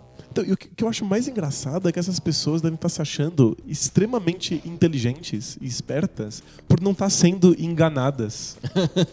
tipo, eu não vou ficar acreditando aí no. Em qualquer no- coisa. Qualquer coisa, qualquer bobagem no jornal. Porque é, é, essa mídia aí é super manipuladora, ela faz eu acreditar no que ela quiser. Eu não, eu sou mais esperto do que isso, eu não vou ser enganado. Então, essa- eu vou compartilhar essa notícia aqui do, do golfinho que morreu na selfie. É, é, Esse é o grande problema. Aham. A- As pessoas elas estão realmente se achando espertonas porque elas entraram em contato com uma, com uma notícia que é verdadeira, que é alarmante, ou que não está vinculada nos principais portais, Porque nos isso principais a jornais. Globo não mostra. Porque exatamente, porque a Globo é manipuladora e não quer que a gente saiba a verdade. então você, você compartilha essa verdade que é uma a maior lorota possível. E é tão óbvio, é tão claro que não faz sentido aquela história. É só dos irmãos gêmeos. Tem uma foto. É, tipo, eles nunca perceberam que eles eram irmãos gêmeos, apesar de serem idênticos. Como assim? É muito absurdo. Mas é, é- é isso, né? Tipo, as pessoas realmente acham que elas estão sendo mais, mais inteligentes e mais. De, de olhar mais crítico e aguçado do que as outras. Sim. E que se isso não aparece nos, nos principais canais, é porque não interessa que a gente saiba. Então, quanto mais obscuro e quanto mais esquisito, parece que é mais longe dos grandes manipuladores. Sim. Aí você cai lá, não, nos caras que acreditam que a Terra é plana. Ah, aliás, tá, tá rolando um negócio agora de terra plana, né? Nossa, muito. Tá- é, tipo, o movimento tá crescendo bastante na internet.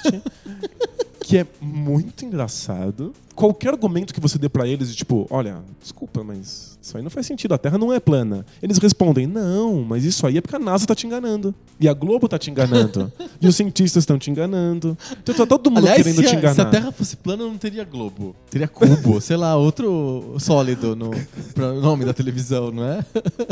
Na verdade, né, a gente é um plano que fica numa bolha de ar embaixo de um oceano gigante onde ficam os astros, bem perto. E essa bolha tem 160 quilômetros de altura.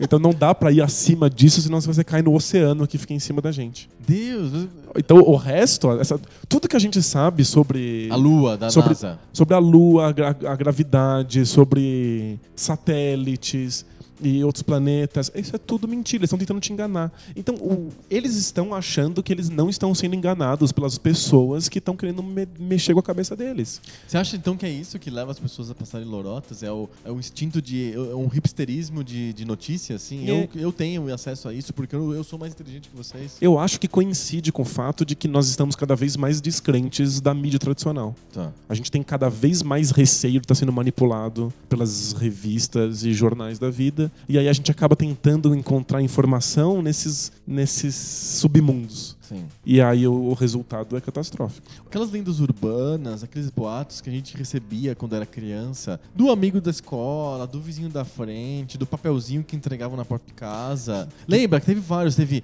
a, a bala Van Melle que tinha cocaína dentro, que os vendedores colocavam pra viciar as crianças na porta da escola. Na minha época, quando eu era criança, era aperta acima, acima, abaixo, baixo, direita, esquerda, e você ganha um Pokémon especial dentro do Pokémon. Ah, Hoje as pessoas passam pra frente coisas no Facebook porque a Nokia ou a Microsoft ou a Samsung ou a LG vai dar um celular novo pra ela se ela passar aquela mensagem pra E frente. ela, tá, ela se sente Elas espertona. acreditam. Ela fala, ninguém, ninguém me avisou isso porque não, não é bom pra eles me avisarem. Então, tipo, olha aqui, um amigo de um amigo de um amigo de um amigo descobriu isso. Que a é. A- Nokia vai não sei o quê. Apesar de todos os esforços para que a gente não saiba, é, esse- o amigo do amigo do amigo do amigo do amigo descobriu e me avisou. E olha só, eu sou espertão aqui, vou conseguir esse celular. Sim. Eu acho que o teu pensamento é parecido com um pensamento que explica porque as pessoas caem em golpes. Porque ela se sente muito esperta, né? É, as pessoas caem em golpe porque elas, t- elas, o golpe é a chance que a pessoa tem de enganar o outro. Ela, ela é enganada porque ela é pega no instinto de enganar o outro. Porque o golpe é sempre assim, você já percebeu, né? Ou- Sempre favorece o cara que tá caindo no golpe, supostamente, na historinha, né? É, então você chega e fala assim: olha, eu sou do interior, e onde que fica essa rua aqui? Aí não existe a rua. Aí ele fala: ah, é porque eu tenho que pegar esse, esse valor aqui, eu não entendi direito, me deram esse negócio. Aí, você, aí tem outra pessoa que induz você a, a, da pa- a- A passar a perna passar nela. a perna na, na, naquela pessoa. É. E aí as pessoas passam a perna e, na verdade, não tem nada disso. É elas que estão sendo lesadas. Eu acho que é exatamente esse, É o um pro- mesmo esse processo mecanismo. psíquico que tá acontecendo quando a gente acredita e repassa esse monte de notícia que não faz nenhum sentido. É isso que tá na cabeça do terraplanista.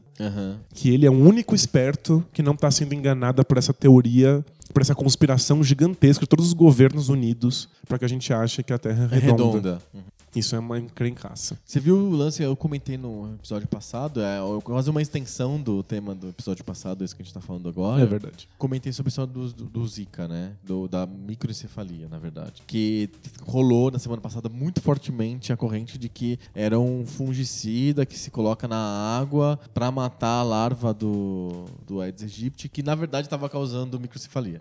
E aí um governo parou o imediatamente. governo é. do Rio Grande do Sul, o fucking governo do Rio Grande do Sul, interrompeu o uso do tal do larvicida na água porque viu esse negócio na internet. E aí a, a resposta oficial do governo é por via das dúvidas. Por via das dúvidas, ouvimos um boato aqui.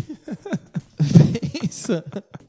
Aí o que aconteceu? Quando esse governo fez alguma coisa, chamou a atenção um pouco, e aí a tal da Associação da Saúde Coletiva, não sei das quantas, a Brasco, teve que fazer uma nota dizendo que não era nada disso. Ela tinha sido mal Ah. interpretada. Aham. Na verdade, ela achou que ninguém ia levar a sério a teoria da conspiração que ela tava passando pra frente. Só E que quando levaram, ela ficou assustada. teve um volume gigantesco. Sim.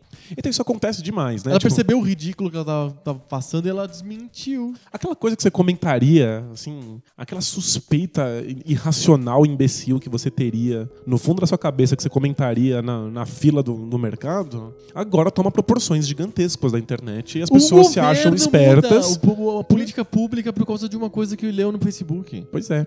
E aí, já que agora a gente já sabe desse tipo de proporção, agora os espertos começam a trabalhar. Sim. Então já existem, tipo, departamentos De lorota. de lorota para vários partidos diferentes. Ah, isso sim. e imagino que para muitas, muitas outras instâncias deve ter também. Sem dúvida. Você vai lá e escreve o boato mais ridículo sobre qualquer tipo de candidato. Se tiver gente passando pra frente, Você funciona. solta e isso vai. Então, tipo, tem gente que fica no WhatsApp o dia inteiro passando as lorotas mais ridículas. É, Isso sempre houve, né? É, eu já comentei aqui até no, no, no Poco Pixel que antigamente eram pessoas que eram pagas pra irem em ônibus e ficarem puxando assunto com as pessoas. Mas é que a internet é um ônibus gigantesco, é, né? Os taxistas eram pagos pra passarem coisas pros passageiros. Como não quer nada, você viu aquela história, sabe? Tipo, depois descobriu-se que eram comitês de candidatos, de partidos que pagavam essas pessoas pra elas espalharem coisas. Hoje em dia não precisa mais, né? Você faz um esquema até de robôs. Tem- teve um lance que eu vi na eleição passada, em 2014, teve um exército de robôs do Aécio, exército de robôs da Dilma, espalhando boatos um contra o outro, loucamente no Twitter, no Facebook, pessoas que não existem.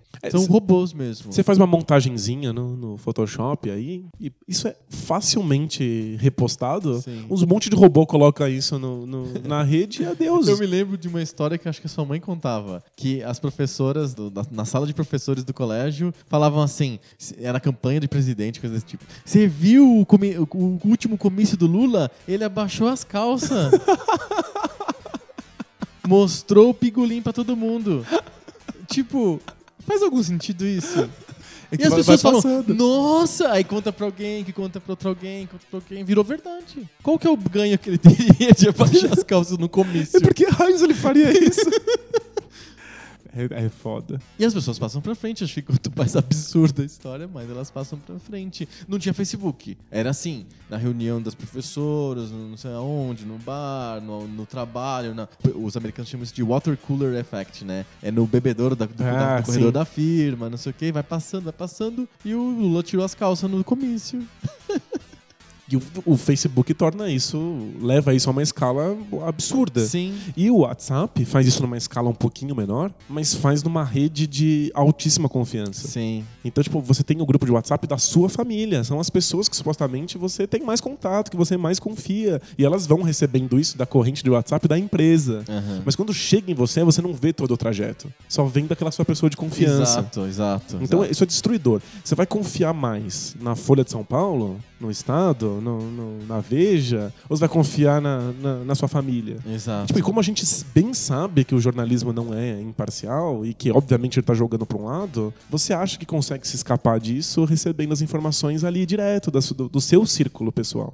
Você não tem como saber de onde saiu essa informação. Eu lembro, a primeira vez que eu tomei um susto com isso era uma, uma postagem no Facebook reclamando que três pessoas da mesma família tinham conseguido cargos no, no, no Supremo Tribunal Federal. Não sei quem que deu cargo pro filho, que deu um cargo pro, pro sobrinho. Aí eram três pessoas da mesma família Sei. com cargos superpoderosos. Eu falei, nossa, isso é muito absurdo. Aham. Isso não faz nenhum sentido. Aí eu joguei o nome das- da- dessas três pessoas no Google e descobri, olha que incrível, elas têm o mesmo sobrenome. Elas não são da mesma família. Aham. É tipo. Era um é- Silva, por acaso é, era Era Silva. um Silva lá, qualquer. Era completamente por acaso. As pessoas não têm absolutamente nada a ver umas com as outras e elas estão lá.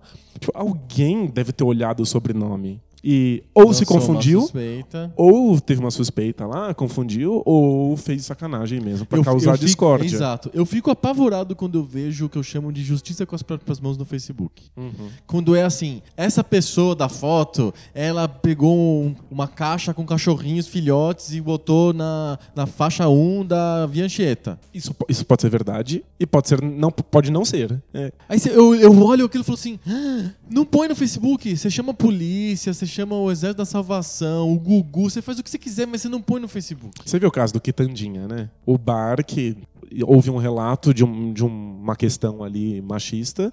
A garota colocou o relato na internet, o lugar foi completamente malhado, destruído. Tipo, n- vai fechar. Tipo, não, vai fechar, vai fechar. Não, não, não tem condições. Tudo leva a crer que o caso seja real e que a Quitandinha tá tomando o que merece. Sim, Agora, se não for real, a gente também nunca vai saber. não vai saber. É um quase escola base, né? O caso do Quitandinha foi real, bem feito. Mas se eu fizer um exatamente igual, Com uma, uma história inventada, uma história inventada com outro o lugar... efeito eu- seria exatamente o mesmo. Exato, eu derrubo esse lugar. Teve um caso famoso nos Estados Unidos que era o cara tava com o filho e o, o, o sobrinho indo no cinema e a- uma pessoa viu o pai com as duas crianças e por algum motivo achou que ele tava assediando sexualmente as crianças e tirou uma foto e colocou no Facebook, olha esse cara é assediador, não sei o que, não sei o que lá. Nossa. E aquilo se espalhou, a fo- era a foto do cara, se espalhou pelos Estados Unidos inteiro e voltou nele. E aí ele falou: Mas é meu filho, meu, meu sobrinho, eu tava indo no cinema. Uma história mais ou menos assim. E já tá- até aí a vida Aí do cara já tá destruída. é, Sim, aí a polícia teve que ir atrás da mulher que começou a espalhar o negócio. Mas, tipo, aí já é tarde Aí demais. já é tarde demais. Porque a gente não tem noção do, de toda a viagem que a informação fez pra chegar na gente. Sim. Né? Você, a- a- quem te passou tá muito próximo, né? O Facebook tem essa. Eu vejo direto, quando lida com animal, ou com coisa de trânsito, eu vejo muito isso. Esse cara, ele deixou o cachorrinho na beira da estrada. Aí tem a placa do carro do cara, a foto do cara. É muito inconsequente. O, o Facebook não é feito pra ser o tribunal final do- dos crimes, entre aspas, cometidos pelas pessoas, né? Tem, existe o Estado, existe o aparelho do Estado Mas pra isso. é que é isso, isso é sintoma do fato de que a gente não acredita mais nas nossas fontes de informação, de que a gente não acredita na mídia tradicional, de que a gente não acredita mais no aparelho estatal. Outro dia eu vi assim, eram du- dois caras andando na, numa calçada e falava assim: esses caras são ladrões de casas, eles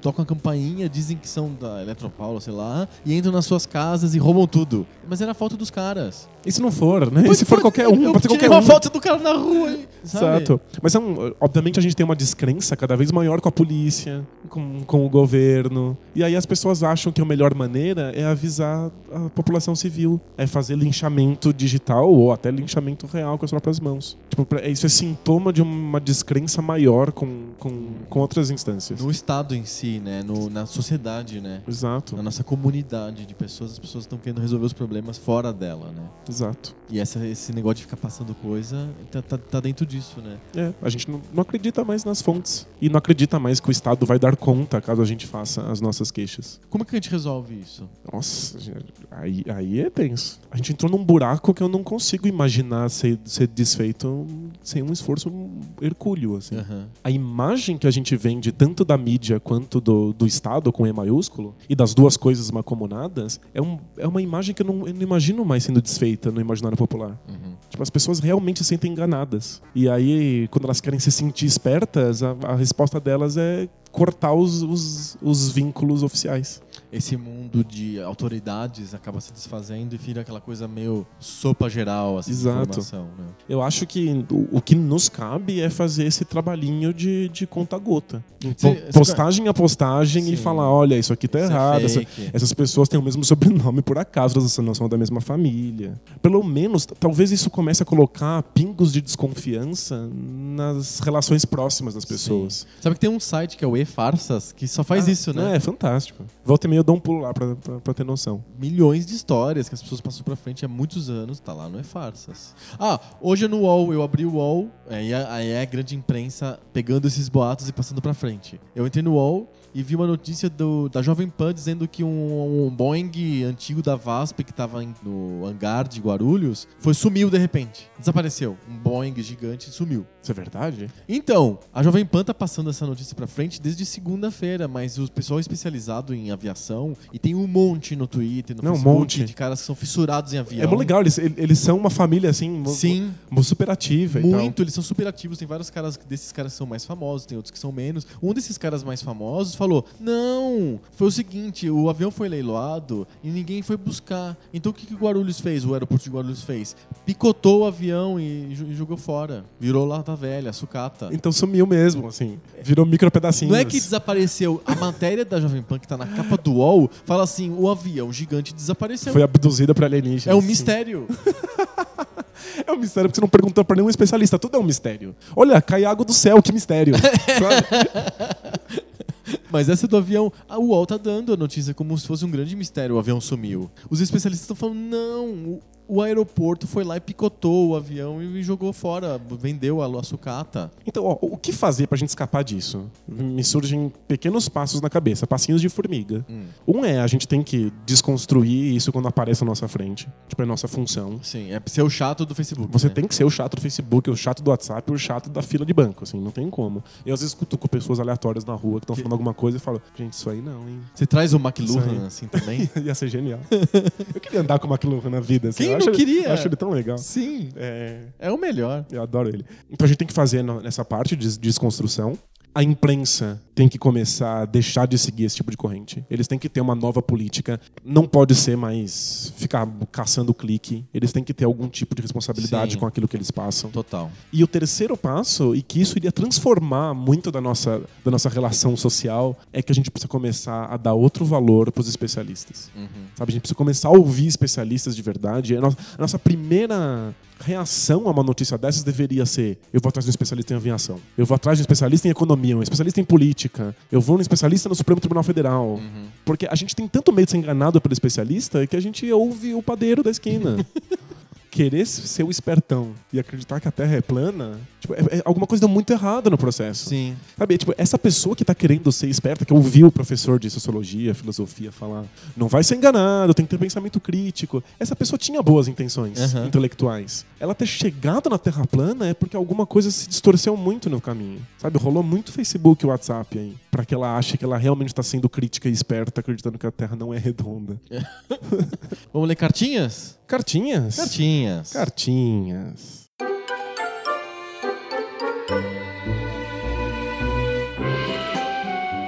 Cartinhas. Cartinhas. Cartinhas. A estreia de 2016 foi na semana passada, foi o episódio passado. A gente recebeu várias cartinhas, a maioria delas falando: vocês voltaram, Ê. fiquei tão feliz que vocês voltaram. Foi um- um- a gente recebeu o carinho da torcida.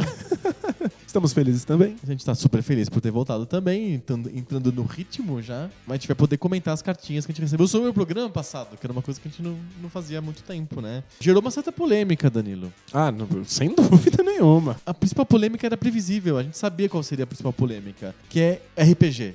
Por que, que o RPG é tão polêmico?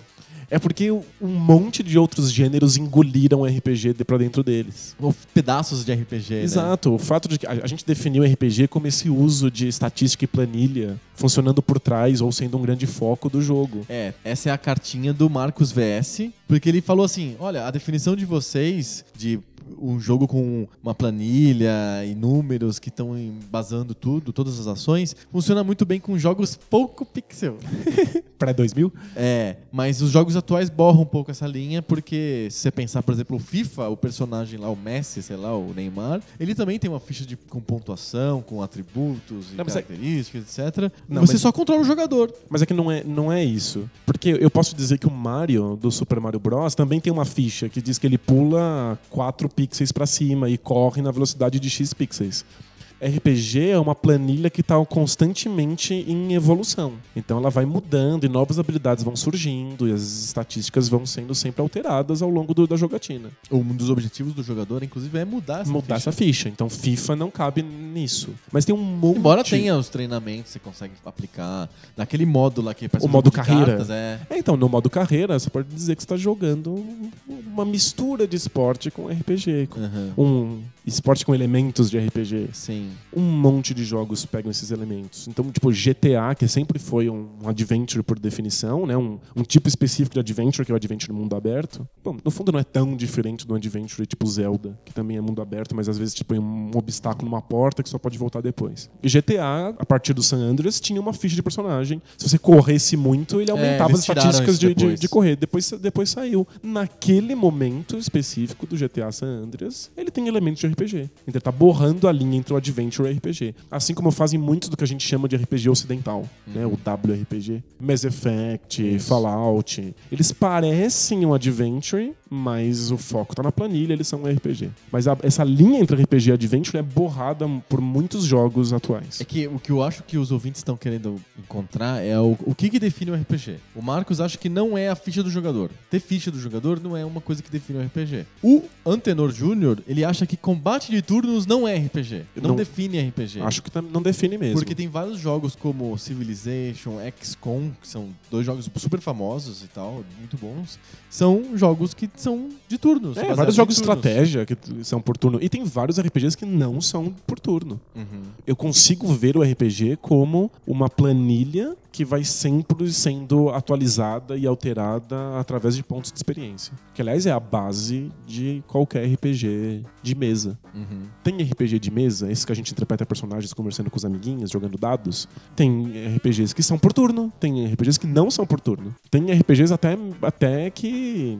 Em que as fichas são extremamente simples, com um ou outro atributo. Tem RP- RPGs que não usam dado, Uhum. mas todos eles são sobre você ter uma planilha com um personagem. Certo. Pra você, o ponto essencial que define RPG, então, é a tal da ficha do personagem. É isso. É a única- a coisa que eu consigo ver é que une todas as mecânicas de RPGs num gênero só. Não é o fato de ter turnos ou não ter turnos. Não. E ó, o fato que alguns jogos se apropriam dessa planilha faz tornar eles mais RPGs. Uhum. Mesmo que o foco não seja esse. O que fica frustrante para os ouvintes, eu acho, é que não tem um ponto único que é o, o- assim, o ponto fulcral que fala aqui é RPG e aqui não é RPG. É, isso, isso Não, não, tem, dá pra fazer. não dá pra fazer. O que a gente tá tentando fazer é aproximar mecânicas pra encontrar jogos que exijam a mesma coisa dos jogadores. Uhum. E aí a gente poder chamar isso por um mesmo nome. Então eu acho que os jogos que exigem que você evolua constantemente, é essa é a mecânica central que eles compartilham, e isso seria um Perfeito. RPG. A É questão da evolução do personagem. Exato. Legal. A última cartinha, a cartinha do Sérgio Jimenez Júnior, que mandou pra gente pelo Facebook. Ele disse que ele montou em 2011 um fliperama. Eu não entendi se ele montou um fliperama mesmo, assim, um arcade, assim, ou se ele montou um emulador, não sei. Acho que deve ter montado um arqueidão, assim, na casa dele. Muito Pois louco. é, muito legal. Ele, mas é que o ponto que ele fala assim é que ele acabava jogando os mesmos jogos sempre, os clássicos da infância dele. Normal, né? É. A gente faz isso também. Nostalgia. Nostalgia, de sempre nos mesmos jogos. E aí, graças ao Pouco Pixel, ele tá conhecendo um monte de jogos novos no, no fliperama. Ah, que legal. Ele diz que assim que acaba de escutar um episódio, ele corre pro fliperama que ele montou lá e ele joga os jogos citados pelo, Puc- pelo Poco Pixel. Que bacana. Isso é muito legal. Ele diz que tem outros amigos que também são ouvintes do Poco Pixel e eles, eles jogaram, fizeram apostas em dinheiro do high score do Donkey Kong. Nossa, muito Olha, ó, fica a ideia. Vamos fazer um leaderboard dos ouvintes do Poco Pixel? Ma- mandem suas fotos. Ou Não- mandem pra gente. Não alteradas no Photoshop, por gentileza. Porque eu não vou ser enganado. É. Eu não vou ser enganado. Você acha que eu vou achar que a Terra é redonda? Ah, Exato.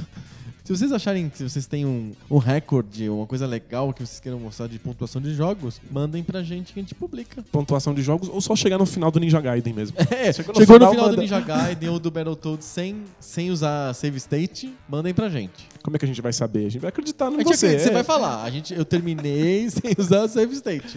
A gente vai acreditar. É a ética e a moral pouco pixel. Exatamente. É o acordo pouco pixel de, Honestidade. É de honestidade, exatamente. Eu tô um pouco chateado porque ninguém mandou PDF pra gente essa semana. Ah. Uma semana sem PDF é uma semana muito triste pra gente. Então, mandem PDFs. Pra gente poder publicar a cartinha a gente depois. quer publicar as cartinhas que vocês mandam, então PDF é o, é o jeito da gente publicar e deixar a marca de vocês no site do Poco Pixel. Mas, olha, eu fiquei muito feliz de saber que a gente tá falando não só sobre jogos que as pessoas já jogaram e elas só lembram com carinho, mas que a gente também tá apresentando alguns jogos pra pessoas. Já pensou o pessoal jogando Shaq Fu por causa do episódio de hoje? Espero que não. Michael Jordan Chaos in the Wind City. Porque a gente tá falando de muito jogo merda, né? É, hoje foi um episódio meio assim. Jogue o Moonwalker, pelo menos. É, acho Ah, uma esse é- dica de jogo. Jogue o Moonwalker, do Mega Drive ou do arcade. Ou deixa a musiquinha rolando lá de fundo. É, melhor ir no YouTube se você quer escutar música, mas É, o chip de som do Mega Drive é meio vagabundo. é meio né? vagabundos mesmo. Fechamos? Acabou essa semana? Acabou. Maravilha, então semana que vem a gente volta com mais papo novo. Sobre o videogame velho. Valeu! Tchau.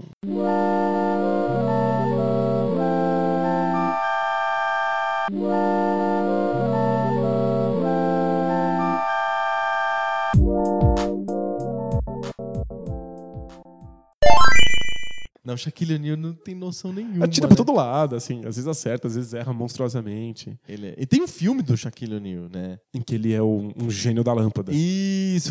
Ele é o tipo chamito, né? O... Sabe? Vai fazer um filme do Chamita. Você chama o Shaquille Shaquille O'Neal pra O'Neal. interpretar o O Chamita. chamito. Ai, que horrível. Não, Muito o bom. Shaquille O'Neal, ele atrai, ele é um imã de breguice, assim, né? É ridículo. O jogo do Game Pug. Game Pug, não, né? É um cachorro que joga jogos. É.